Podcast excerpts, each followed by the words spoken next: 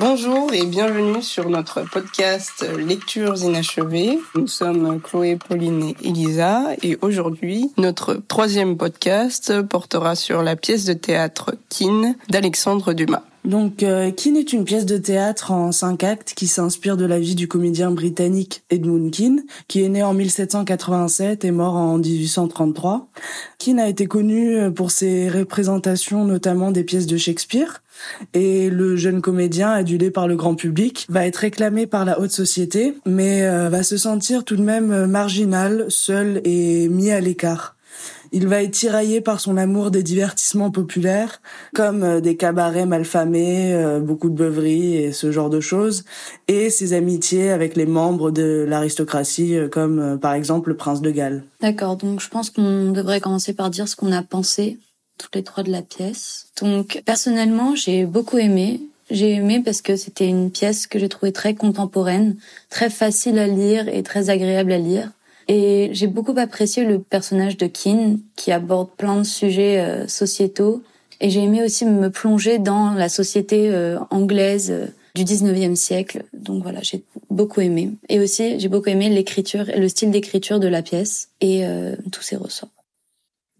Bah ouais, bah moi aussi j'ai aimé.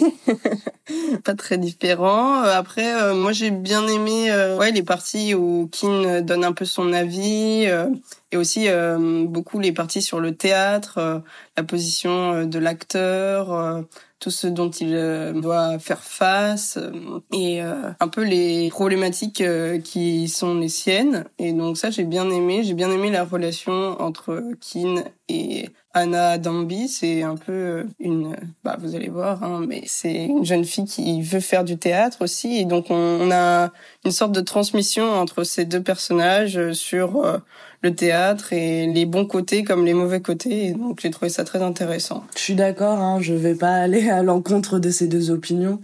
Euh, moi aussi, j'ai beaucoup aimé ce livre. Je pense que c'est une de mes pièces de théâtre euh, favorites. Mais euh, moi, ce que j'aime beaucoup dans cette pièce-là, c'est la sorte de mise en abîme qu'il y a du théâtre dans le théâtre dans le théâtre, parce que c'est une pièce de théâtre qui porte sur le sujet du théâtre. Donc, on aura des références à des scènes, on aura parfois des vers de Shakespeare ici et là.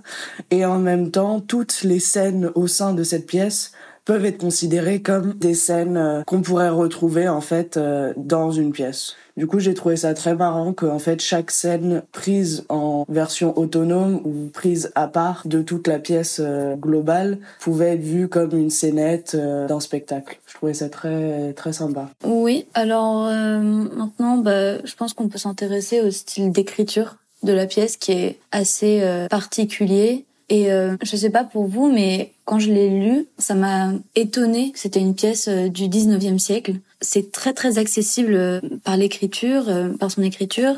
Et aussi, c'est il y a un ton très ironique tout au long de la pièce qui est assez frappant. Et même lorsque, euh, comme disait Chloé, c'est un scène de théâtre, enfin c'est du théâtre dans le du théâtre dans du théâtre, et donc parfois on n'a pas accès à la première couche. Enfin, il faut creuser pour avoir le réel sens des mots. Et je trouve qu'avec ce ton ironique, on arrive à voir lorsque le personnage est sincère ou non. Et j'ai trouvé ça très intéressant, justement. Moi, par contre, euh, le style d'écriture, ça m'a pas semblé particulièrement singulier non plus, parce que je trouve que c'est un style d'écriture qu'on retrouve beaucoup. Et puis ça m'a pas surpris non plus que ça soit accessible parce que Alexandre Dumas, c'est même si c'est une grande littérature, c'est vraiment quelque chose qui est pas facile à lire, mais qui est vraiment agréable à lire. Et donc j'ai pas été surpris de ce côté-là, mais c'est toujours agréable de lire Alexandre Dumas, quoi. C'est vrai. Non, moi j'ai beaucoup aimé l'ironie et je pense que c'est très juste euh, quand tu dis Pauline que en fait l'ironie nous permet de voir ses réels sentiments parce que qui n'est ironique seulement quand il est sérieux. Et du coup, on a toute cette dualité du personnage qui est en effet personnage de théâtre et qui va se confondre un peu avec tous les personnages qu'il invente et qu'il recrée. Et ensuite, t'as Keane, l'homme, la vraie personne qui vit dans le monde et qui a des amours et qui a des amitiés. Et cette personne-là est très ironique et assez drôle en fait. Cette personne-là n'a pas peur euh, d'utiliser le langage qu'il manie en fait tellement bien contre n'importe qui qu'il soit fils d'ouvrier ou fils de roi. Oui, mais ça, c'est quelque chose qu'on retrouve dans beaucoup de livres de Dumas aussi. Cette confrontation de la société aristocratique, euh, de la société bourgeoise par quelqu'un qui a été exclu de cette société et qui est un peu un, outsider et qui vient un peu tout remuer. C'est quelque chose qu'on retrouve euh, dans le conte de Monte Cristo, par exemple. Euh, après, ce que je trouve intéressant, c'est pas très bien ce qui a été fait avant, mais j'ai l'impression que hum, c'est le moment où on voit surgir cette figure hum, de l'acteur en tant que figure emblématique de l'acteur. C'est-à-dire qu'il est adulé, qu'il a des fans, et en même temps, on a ce côté euh, réflexion sur la célébrité, sur ce que ça veut dire d'être connu et ce que la personne ressent à l'intérieur, etc. Et, ça, euh, je pense que ça va résonner après, plus tard, euh, dans notre société, dans le 21e siècle, parce que aujourd'hui, la figure de l'acteur, elle est hyper importante. Et en même temps, la mise en abîme fait que il y aura toujours ce double discours parce que ça va être un acteur qui va jouer kin l'acteur. Et donc on va toujours se demander est-ce que c'est cet acteur qui parle ou est-ce que c'est Kin qui parle ou est-ce qu'il y y a trois niveaux de lecture et en fait c'est l'acteur qui est en train de nous dire que il est pas bien dans son rôle d'acteur ou est-ce qu'il joue le rôle de, de Kin et donc je pense que ça doit être très intéressant pour des acteurs de jouer euh, ce rôle-là. Je pense que ça doit être beaucoup apprécié. Je suis d'accord, il y a une vraie réflexion sur euh, ce que ça fait d'être dans le théâtre c'est pas seulement une réflexion sur ce qu'est le théâtre en tant qu'art, c'est pas juste une réflexion sur euh, le théâtre, la mise en scène et euh, comme tu as dit, la montée du personnage de Keane en tant que personnage à part entière et comme personne qui va être adulé et pas juste personnage qui va être joué. Non mais je suis d'accord, il y a vraiment deux facettes de Keane. J'ai l'impression qu'il y a la facette du personnage connu euh, qui est adoré de tous, qui est un peu, c'est un personnage de débauche et en fait, après, de l'autre côté, t'as le kin qui est amoureux et qui défend de manière très très belle le théâtre et le, jeu d'acteur. Et j'ai l'impression que justement toute cette, enfin, il a beau être adulé et apprécié même par des grandes figures euh, telles que le prince de Galles, le prince de Galles et les ambassadeurs et tout ça. Au fond, eux ne voient que ce, ce personnage. Ils voient l'acteur, ils voient ce qu'ils veulent voir, mais moi, je trouve que Keane, en tant que réelle personne, enfin réelle personne, on s'entend parce qu'effectivement c'est un personnage, mais est beaucoup plus intéressante. Et le comte de Galles, par exemple, ne veut pas voir cette facette de Keane parce que ça ne l'arrange pas du tout. Mais si, en même temps, il la voit. Enfin, je vais pas spoiler la fin, mais on se rend compte que quand même, il aperçoit quelque chose, le, prince de Galles. On sait pas trop s'il l'aperçoit ou s'il l'utilise. C'est le problème avec l'aristocratie dans ce monde-là, c'est que face à un pauvre, euh, enfin un acteur sorti des tréfonds de Londres qui remonte comme ça par le travail et non pas par la propriété ou par les rentes, qui a du coup travaillé pour tout ce qu'il a, qui du coup a maintenant une, une comment on dit une fame, une connaissance, une célébrité que le prince de Galles a aussi, mais différemment. Le prince de Galles l'a de facto et Keane l'a construite en fait. Le prince de Galles est toujours connu parce que prince. Keane a travaillé, a labouré pour arriver à cette place-là. Et du coup, je pense que il y a quand même cette division et le prince de Galles, même avec toute sa bonne volonté, n'arriverait pas en fait à comprendre Keane au niveau de Keane dans les classes populaires quand il revient à la taverne, quand il frappe des gens. Ce Keane-là, je pense que le prince de Galles, il s'amuse de ce Keane-là. Ce Keane-là n'est pas son ami. Oui, mais il y a une réflexion euh, de Keane sur ça. Il dit euh, même si euh, je suis adulé par par tout le monde, euh, en fait je n'arriverai jamais à entrer dans votre société parce que je serai toujours vu comme un peu le, le bouffon de la société. Et c'est pour ça qu'il y a cette relation avec Elena qui peut pas prendre place parce que même s'il est accepté dans les cercles de l'aristocratie, il ne pourra jamais y entrer vraiment. Et on retrouve euh, cette réflexion quand Kin se confronte un peu le comte qui veut enlever Anna et qui refuse de se battre contre lui euh, parce qu'il ne veut pas se battre contre un paysan. Et donc Kin euh, dit mais ma célébrité et mon pouvoir il est bien plus grand que le vôtre parce que c'est moi qui me le suis fait. Donc il y, a, toute cette réflexion sur qu'est-ce que ça veut dire le pouvoir, etc. Après ce que je trouve intéressant c'est que ces personnages se retrouvent dans le sens où ils sont connus pour leur titre. Euh, le prince de Galles, il est connu parce qu'il est prince. On ne le connaît pas et même dans la pièce, il n'est pas du tout décrit. il est ouais, il est complètement dépersonnalisé. Il y a un recul énorme. Et donc tous ces personnages, finalement, je pense qu'ils se retrouvent dans ce, ce fame, cette célébrité. Cette célébrité. Oh là là, vous êtes trop Voilà, cette célébrité qui est très distanciée en fait de la réalité. Mm, je trouve ça assez marrant en vrai qu'on n'ait pas trop d'informations sur les autres personnages En fait, on a pas vraiment de descriptif de cette aristocratie autrement que par les mœurs, par les règles qu'ils s'imposent, par le fait que les femmes n'ont pas le droit d'être prises indignement avec un homme seul, ce genre de choses. Ou que, euh, par exemple, des éventails se refont et qu'il y a des modes d'éventail. En fait, on sait rien d'eux on sait pas trop leurs sentiments, on connaît les sentiments d'Elena un peu, de Anna de temps en temps, mais les hommes par exemple, les comtes, les princes, etc., les ambassadeurs, on n'a rien sur eux. On sait à peine d'où ils viennent. C'est aussi parce que c'est du théâtre, on peut pas tout dire. oui, mais Keane est super développé, on a l'analyse de tous ses sentiments. Oui, mais la, pièce c'est Keane, tu vois, c'est c'est le ah bah Oui, mais pour une, il y, a une raison pour laquelle cette pièce est centrée autour de Keane, je pense. C'est ça, parce que Pistol, par exemple, le petit qui vient des bas-fonds de Londres, on a toute son histoire, on a le nom de son père, le père Bob, on a ce que fait sa mère, on a un récap de toute la famille où ils sont dix enfants et on sait quelles acrobaties ils font tous le prince de Galles, on sait même pas son prénom, quoi. D'ailleurs, il y a une belle euh, réflexion autour de Pistole parce que c'est un peu le, côté euh, théâtre cirque, théâtre euh, populaire, etc. Et on voit que Keane, qui est dans le théâtre plus haut, qui joue du Shakespeare, qui, qui joue devant l'aristocratie dans des grands théâtres, lui, en fait, tout ce qu'il a envie, c'est de revenir à ce théâtre populaire, de refaire des acrobaties. Et donc, on a une réflexion de qu'est-ce que le théâtre vraiment qu'est-ce qui est supérieur ou pas? Est-ce qu'il y a vraiment cette notion de supériorité dans le théâtre? Et c'est un peu une, façon de réinsérer le, théâtre populaire, les acrobaties, et de dire bah le théâtre c'est pas que euh, que Shakespeare et les grands quoi. C'est ça, hein, parce qu'en fait euh, quand Dumas parle de théâtre, il parle de tout le théâtre. Je pense qu'il voulait pas exclure cette partie du théâtre de son analyse euh, sur la thématique, parce que je pense que lui-même pense individuellement que le théâtre de rue, le théâtre populaire et toutes ces acrobaties-là, ces choses-là qui sont peut-être moins encadrées, mais qui sont tout aussi spectaculaires en fait que le théâtre classique, devaient prendre part à l'analyse du théâtre en tant que phénomène, en tant que art euh, à part entière. Mais là, on voit bien en fait que ce qui est à la mode, c'est ce qui plaît aux princes, à la royauté, euh, enfin aux grandes figures finalement. Et eux, ils parlent de manière très dépréciative de tout ce théâtre de rue et, et justement, même quand Keane présente à Anna le métier de comédien, il lui dit, ben, tu vas devoir commencer à un niveau très bas, tu vas devoir te construire. Il lui explique qu'en fait, on n'arrive pas tout de suite à ce grand niveau de théâtre. Même lui, lui montre quand même qu'il y a des niveaux de jeu d'acteur et que, enfin, Anna imaginait directement euh, jouer euh, au niveau de Keane parce qu'elle elle voit ce qu'il fait, mais euh, en fait c'est pas comme ça que ça fonctionne. Donc. Mais surtout, il la dégoûte du théâtre. Hein. Il lui dit. ça ne marche pas. Oui, ça ne marche pas, mais en fait, il lui donne tous les mauvais côtés du théâtre. Il lui dit ah bon, c'est à l'époque, hein, mais tu ne vas pas gagner d'argent. il va il va falloir que tu te prostitues pour pouvoir gagner d'argent. Il faut que tu aies des mécènes pour avoir des costumes, etc.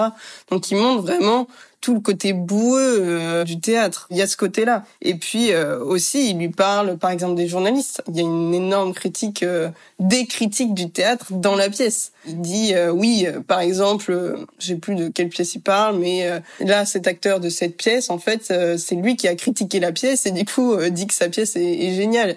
Et donc, il y a vraiment une critique, des critiques du théâtre et, et des journalistes qui est assez acerbe. Oui, je pense qu'on peut lire euh, un passage, le passage où Keane parle à Anna. Elle vient le voir euh, pour son conseil en fait, et lui dit en effet, euh, comme on a dit, que faudrait lui trouver un homme riche, délicat et généreux.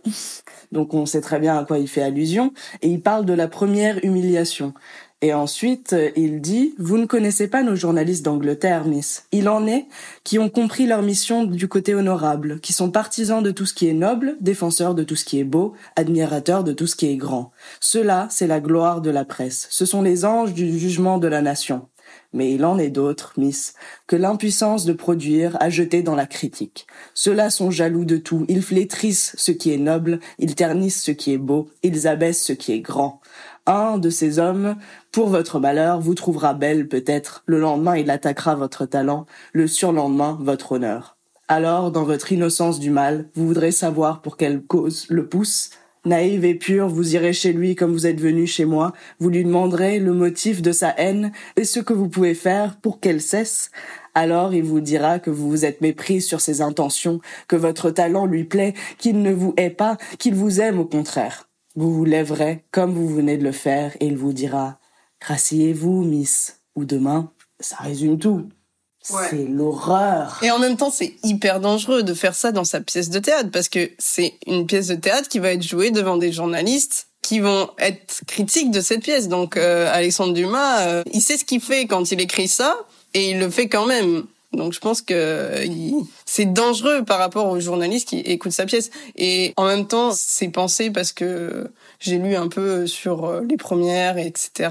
Et en fait, euh, il y avait, il visait euh, certains journalistes qui l'avaient embêté par le passé, etc. Mais là, pour moi, il y a une autre mise en abîme, c'est que de la même manière qu'Alexandre Dumas va critiquer les critiques au sein de sa pièce, ben, Keane critique le pouvoir lors de sa représentation. Donc il y a un peu un, double jeu. Enfin, c'est super intéressant cette pièce. C'est vraiment une mise en abîme dans une mise en abîme. C'est on se perd un peu. Oui, les niveaux. Mais en fait là, on en parle parce qu'on détricote un peu. Je trouve qu'à la lecture, les différents niveaux ne sont pas illisibles ou ne se confondent pas. Là, évidemment, on en reparle. Du coup, on essaye de voir couche par couche ce qu'il y a. Mais dans la lecture, on peut peut-être, je pense, lire le livre trois fois et trois fois de manière différente. Je pense qu'on peut y retrouver euh, trois lignes directrices, trois fils directeurs complètement différents euh, à chaque fois. Après, comme toujours dans une pièce de théâtre, euh, ce qui serait intéressant, c'est d'avoir joué au théâtre aussi, parce que toutes les représentations doivent être différentes. Et aussi, quand je lisais à propos de la création de la pièce, en fait, il, s'était écrit que Alexandre Dumas, il avait écrit la pièce en même temps avec un, un acteur très connu de l'époque qui s'appelait Frédéric Lemaître, et que en fait c'était un travail à deux. Et donc on, sent qu'il y a aussi euh, la réflexion de l'acteur connu qui entre en jeu. Et après par la suite il y a toujours la figure de cet acteur qui va jouer Kin qui va entrer en jeu. C'est-à-dire euh, la personnalité de l'acteur va forger aussi la personnalité de Kin il y a plein d'acteurs euh, connus qui ont qui ont joué Kin par la suite par exemple, euh, Jean-Paul Belmondo, il a joué Kin, euh, genre je sais plus quand, mais au XXe siècle. mais il y a toujours, euh, ouais, une sorte de personnalisation du, rôle de Kin après, parce qu'il y a cette figure de l'acteur connu qui joue Kin, acteur connu, et donc voilà. Ouais, mais c'est assez marrant, je pense que si on le voit en, en représentation, je pense qu'on peut voir l'acteur qui va jouer Kin se fondre dans le rôle en fait quand ils vont faire euh, tous ces monologues sur euh, à quel point c'est dur d'être connu, à quel point c'est difficile de faire ce travail-là, à quel point c'est difficile d'être connu mais ne pas être connu, je pense qu'il y a tellement d'acteurs qui peuvent dire ce monologue mais sans jouer, juste de manière complètement naturelle parce que c'est ce qu'ils pensent. Et je pense que c'est comme ça parce que justement Alexandre Dumas a fait cette démarche de demander à un acteur connu un peu, pas son avis, c'est pas une technocratie, mais de le conseiller un peu sur ce qui pourrait être l'état d'esprit d'un acteur comme Keane. Parce que je pense qu'il faut être acteur pour avoir cette réflexion aussi poussée. Et je pense qu'Alexandre Dumas a fait un très bon, une très bonne méthode en incluant en fait quelqu'un du milieu pour même construire sa pièce au départ. Et ça se faisait souvent en fait à l'époque d'écrire les pièces à plusieurs mains en fait. Mm dans plusieurs auteurs ou un peu les acteurs euh, vedettes, disons. Mais aussi, je trouve que cette pièce est intemporelle dans le sens où, déjà, ce qui est dit est très contemporain et comme il a pris la vie d'un vrai acteur connu, bah, ça prend tout son sens. Mais aussi, justement, chaque acteur peut jouer Kin parce que Kin n'est pas une seule personne. Il le dit dans la pièce, il est plein de visages différents, il est plein de personnages différents. Il sait même plus très bien qui il est lui. Et ça dépend de la soirée, finalement. Donc, tous les acteurs peuvent jouer Kin et tous les acteurs se retrouvent dans Kin parce qu'ils vivent le même euh, débat un peu le le même débat intérieur qui va même euh, causer de la folie hein. il y a une crise de folie à un moment où Kin il pète un câble ouais. je pense moi j'ai pas vu ça comme un pétage de câble j'ai vu ça comme un ras-le-bol je pense pas qu'il je pense qu'il joue la folie à ce moment-là. Ah oui, non mais il s'est dit après qu'il va jouer la folie mais est-ce que à ce moment-là précis où il pète un câble, il devient fou un peu. Je sais pas, parce que si c'est fou au sens de il se révolte contre la société et du coup s'impose véridiquement comme un marginal, parce que là il est en train d'attaquer en fait l'image du pouvoir dans la société, non seulement l'aristocratie mais le pouvoir politique aussi. C'est un ambassadeur et un prince quand même euh, à qui s'attaque. Et du coup, est-ce que c'est une sorte de folie parce que comme à la Foucault, on, va tiens mettre les marginaux sont les fous, donc euh, il devient fou parce que marginal, ou est-ce qu'en fait c'est juste un ras-le-bol? Est-ce que c'est une révolution en fait plus que juste contre la société? Est-ce que c'est une révolution contre en fait le système en place? Mais c'est une révolution qui est permise par le théâtre parce que King il est sur scène quand il dit ça et, et, et donc il peut s'attaquer à quelqu'un Et après, euh, par la suite, pour éviter un peu euh, ce qui va lui tomber dessus, parce qu'à l'époque, s'attaquer à une personne euh, de la famille royale, c'est la mort ou l'exil. Après, dire ah mais j'étais fou ou ah mais c'était du théâtre. Et ça, c'est la scène qui lui permet d'exprimer sa colère, quoi. Mais cette scène-là est épique. Ouais, ah non, c'est. Mais surtout la folie au théâtre. Enfin, ça se passe aussi. je sais pas si vous connaissez l'acteur dans Batman. De, de celui qui a joué le fou dans Batman. Ah oui. Eh ben, il a perdu la tête il est devenu fou parce qu'il était tellement, il a tellement appris à jouer le rôle c'est fou. de son personnage qui était fou et d'un malade mental qu'il est devenu fou et qui s'est suicidé. Non. Donc en fait cette notion de folie, je te jure, non. mais tu liras sur internet, mais je te jure que ce t'apprends à être un personnage, tu incarnes sa vie, ses pensées, à force de répéter tous les jours et de jouer un personnage plein de nuits. Enfin, tu sais même plus vraiment quitter. Et je pense que cette, il y a une raison pour laquelle on, on croit, qui, on croit à sa folie. C'est bien que le jeu d'acteur te rend un peu fou. En l'occurrence, là, dans la pièce, ils disent très bien euh, après que il joue la folie pour éviter de se faire tuer ou je sais pas quoi. Mais euh, c'est vrai que ta réflexion sur euh, la méthode des acteurs, je pense qu'elle entre bien en jeu dans, dans la pièce Kin parce que il dit vraiment que lui, pour jouer un rôle, il a besoin de vivre les émotions que ces personnages vont vivre. Et c'est pour ça qu'il fait autant de beuveries, qu'il euh, prend autant de risques dans sa vie, parce que euh, il a besoin de sentir les émotions des personnages qu'il va jouer. Et donc il y a un peu une réflexion genre, au 19e siècle sur euh, le méthode acting, ce que je trouve assez assez marrant. Genre c'est Leonardo DiCaprio dans The Revenant quoi. Mais c'est vrai que cette pièce elle est assez éternelle. Enfin, c'est comme un chef-d'œuvre qui traverse le temps parce que là, on parle de beaucoup de thématiques qui sont en fait encore des thématiques actuelles comme euh, le théâtre, la réflexion sur le théâtre, la réflexion sur l'acteur, sur que devient l'acteur, sur les effets que la société a sur l'acteur. Mais il y a aussi euh, ces autres thématiques qui sont un peu plus latentes, qui vont se trouver un peu plus dans les nuances. Bon, il y a un moment où, par exemple, euh, la différence entre les classes qu'il y a dans la société, bah, la scène dont on parle, où il est sur scène et qu'il euh, sort, en gros, ses quatre vérités au prince de Galles et au Lord Melville parce qu'il en peut plus, bah là, en fait, c'est la plus grande confrontation. C'est pour ça que j'appelle un peu ça sa révolution parce que, en fait, il va se proclamer contre, euh, en fait, cette classe-là il n'est pas contre tout le système. Il est contre quand même deux personnes très haut situées. Et je pense que ça a son importance. Et il y a ça tout le temps. Ouais, après, je pense qu'il y a déjà une petite réflexion sur euh, la classe et un petit euh, ras-le-bol. C'est quand il confronte euh,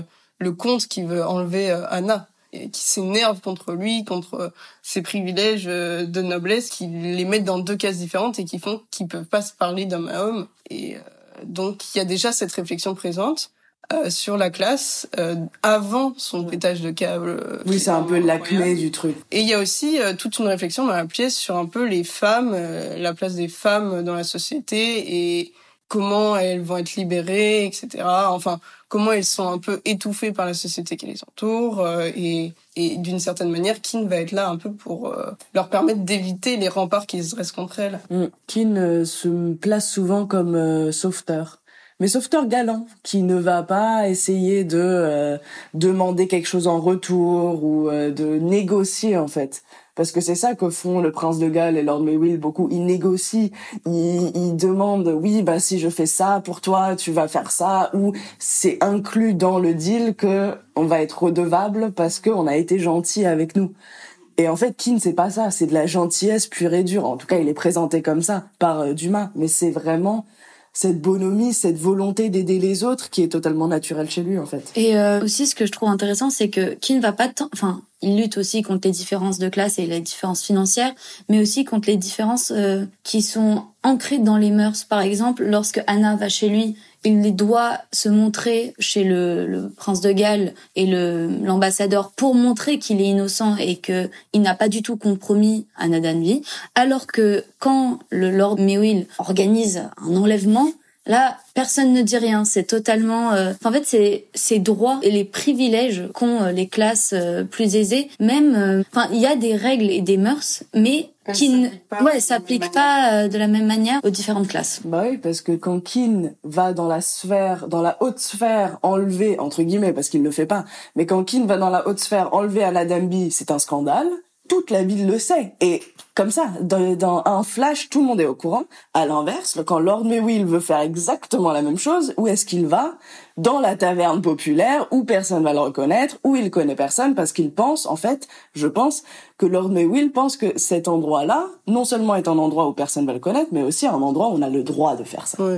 Et puis même euh, Lord Melville, euh, quand il veut marier une fille euh, orpheline qui a plein d'argent, qui est mineure, lui il a 60 ans et il veut la marier de force, tout le monde trouve ça hyper normal. Hein.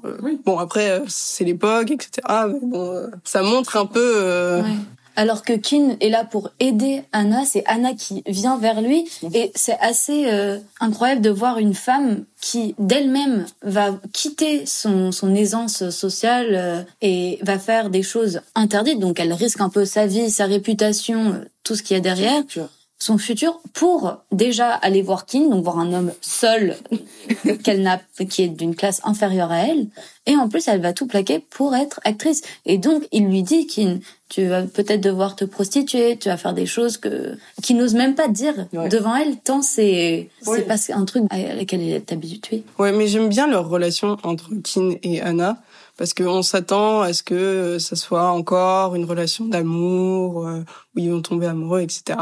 En fait, là, euh, Dumas, il nous surprend parce que c'est une relation vraiment euh, platonique de mentor et de mentorie où, où en fait, il la friendzone complètement. En fait, Anna. il lui dit t'es ma sœur, oui. t'es comme ma sœur. Donc dès le départ, dès le départ, on sait que qu'il va rien se passer. Et même moi, j'étais en mode mais ah mais peut-être que là il dit c'est comme sa sœur, mais en fait il est comme Lannister et il va se passer quelque chose après. Mais non, en fait elle est friendzonée pendant toute la pièce quoi. Mais je trouve le personnage de Anna Denby, euh, très intéressant parce que non seulement comme tu as dit c'est une femme indépendante et qui veut travailler en fait et qui veut euh, entre guillemets euh, rentrer dans la boue et dans le concret des choses et vivre une vraie vie avec des vraies émotions, des, des vraies expériences et pas juste le faire semblant que la société lui a permis de faire mais aussi c'est un personnage du coup qui va pas être lié romantiquement et du coup qui devient un peu indépendant. C'est une personne en soi, c'est une femme qui est un personnage dans une pièce de théâtre et qui ne sert ni à être l'amoureuse de quelqu'un, même si évidemment elle est amoureuse de Kin, mais c'est de l'admiration, c'est de l'amour euh, qui est admiratif, qui est une sorte de... parce qu'il est au sommet de la catégorie dans laquelle elle aimerait être forte. Donc évidemment il y a ce rapport-là qui s'installe mais c'est une femme qui n'est pas là pour ce genre de choses. Enfin, qui n'a pas d'utilité ou de fonction dans la pièce comme étant un lien euh, romantique ou quoi que ce soit. Ah mais oui, mais ça me rappelle, euh, vous savez, le test pour juger, genre pour juger si dans un film les femmes sont vraiment bien représentées, c'est-à-dire tu, alors, je sais plus comment, Bechdel, ça s'appelle? Bechdel test. Je connais pas. En gros, euh, c'est tu testes pour savoir si une une femme, un personnage n'existe que par rapport à un personnage d'homme, genre si c'est sa mère ou si c'est sa petite amie ou si c'est des choses comme ça. Et donc là, euh, Dumas, euh, il a réussi à, pour Anna à, vaincre le test de Bechdel, je sais pas comment ça s'appelle. Bechdel. Bechdel. Mais en tout cas, Anna, elle n'existe pas par rapport à, d'autres hommes. Elle est un peu euh, son propre personnage. C'est vrai que contrairement à Elena, elle a une vraie personnalité. Encore une fois, Elena, on ne connaît pas grand chose sur elle. Elle a un éventail. Ouais. un très joli éventail. Et elle est, elle doit être très belle parce que elle est très convoitée. Mais euh, sinon, on ne connaît absolument rien d'elle. C'est une femme qui est soumise aux mœurs et, et à la volonté de son mari puisqu'elle elle a très peur de sa réaction et et justement, quand Kin sur scène va un peu insulter le prince et toute la haute société, elle va pas venir le voir après pendant quelques jours. Elle s'évanouit, non? Elle s'évanouit, oui. Voilà. Mais je pense qu'elle a plus peur pour sa réputation mm. que euh, pour Kin. Oui, mais tu vois, Elena, elle a le mauvais rôle et en même temps, c'est euh, le personnage qui représente la femme du 19e siècle qui est vraiment enfermée, enchaînée par toutes les chaînes que la société met autour d'elle quoi. C'est elle peut pas sortir euh, de euh, ce rôle de femme qui reste avec son mari, qui ne déroge pas aux règles sociales, qui n'a pas de vie amoureuse en dehors de, son mari, qui est parfaite, qui est bien dans la société, etc. En même temps non, parce qu'elle a une relation un peu avec Kin. Oui mais tu vois, enfin je vais pas spoiler la fin, mais elle renonce à cette relation pour rentrer dans la norme. Et en fait, c'est bien le personnage de la femme qui ne pourra pas vivre sa vie, qui ne pourra pas poursuivre ce dont elle a réellement envie, parce que elle est tellement enchaînée dans euh, ce que la société veut qu'elle soit. Mm. Mais je pense qu'il y a un comparatif un peu évident qui se crée entre Anna et, euh, et la comtesse Elena, parce que évidemment Elena va être un peu le mouton blanc de l'histoire qui va suivre les règles au maximum du possible, parce que ses émotions vont la rattraper au bout d'un moment. Elle n'arrive pas à rester loin de Kin parce qu'elle l'aime profondément, mais Anna, elle, va prendre, en fait, elle va sauter le pas. Elle va y aller, elle va y aller à fond, elle va voir des hommes sans tutelle, elle va partir euh, loin, elle va créer une nouvelle carrière, elle abandonne toute sa fortune. Et en fait, c'est tellement de sacrifices. Je pense qu'Anna est là aussi pour voir que il y a tellement de sacrifices à renoncer à ne pas être piégée comme Elena que c'est évident que très peu de gens le font, que c'est évident que peu de femmes à cette époque-là pouvaient avoir non seulement parce que c'est du courage que Anna euh, lâche tout, parce qu'elle encore elle peut tout lâcher parce qu'elle est orpheline, elle a qu'un tuteur qu'elle n'aime pas, mais elle doit tout abandonner, tous ses amis, toute la société, la maison, les habits, tout, tout, tout doit partir, tout le matériel s'efface. Oui, oui, et en plus elle passe de euh, aristocrate aisée qui a plein d'argent à euh, actrice qui va devoir peut-être se prostituer pour vivre sa vie. Donc euh, c'est quand même un gros pas. Le sacrifice est énorme en fait, et peut-être bien trop pour sortir de la condition d'Elena. Et je pense qu'Elena le sait en fait. Elle ne veut pas être une dame. Mais finalement, j'ai l'impression que peut-être l'amour n'est pas assez fort pour euh, surpasser euh, toutes ces règles de société, de conduite, parce que, comme t'as dit, Elisa, euh, Elena renonce à son amour par peur de déroger un peu euh, aux règles de la société. Et, donc finalement, on voit que même ces règles sont tellement fortes que même l'amour ne peut rien y faire. Quoi. Ce qui est intéressant, c'est que l'amour ne peut rien y faire, mais le théâtre peut. Kin, il peut le faire euh, depuis la scène. Mais euh, je trouve qu'aussi l'amour dans cette pièce est un amour très jaloux. On a l'amour en tant que passion, mais on a aussi la jalousie qui est tout à fait liée à l'amour. Mais oui, il est jaloux de Kin, Kin est jaloux parce que le prince de Galles s'approche d'Elena le prince de Galles est jaloux des deux autres parce que un est marié et l'autre a les faveurs de celle qu'il aime. Il y a rien qui va. Cet amour n'est jamais bonheur en fait. Cet amour est toujours terrible, destructeur et à la fin euh, pénible en fait. Mais euh, la pièce elle surprend quand même. Par exemple, le, prince de Galles, euh, je m'attendais pas à ce qu'il fasse ce qu'il va faire à la fin quoi. C'est quand même un personnage qui surprend et je trouve que c'est pareil pour beaucoup de personnages dans la pièce qui vont surprendre, qui vont un peu sortir des rôles que normalement on va leur attribuer et moi, par exemple, quand je lis un livre, je me dis souvent ah il va se passer ça à la fin, ah ça va se terminer comme ça. Je le sens venir. Et ben là, je je l'ai pas senti venir. Bah, un vrai coup de théâtre, quoi. Ouais. Ah, c'est le cas de le dire. Bon, bah, on va peut-être en finir sur ça. Oui, il y a beaucoup de coups de théâtre euh, dans cette pièce et donc il faudrait la lire. J'aimerais bien la voir un jour et merci beaucoup de nous avoir écoutés. Retrouvez-nous sur Instagram, sur colloque culturel avec un tiré du bas entre colloque et culturel où on vous accompagne dans votre lecture toutes les semaines. Salut!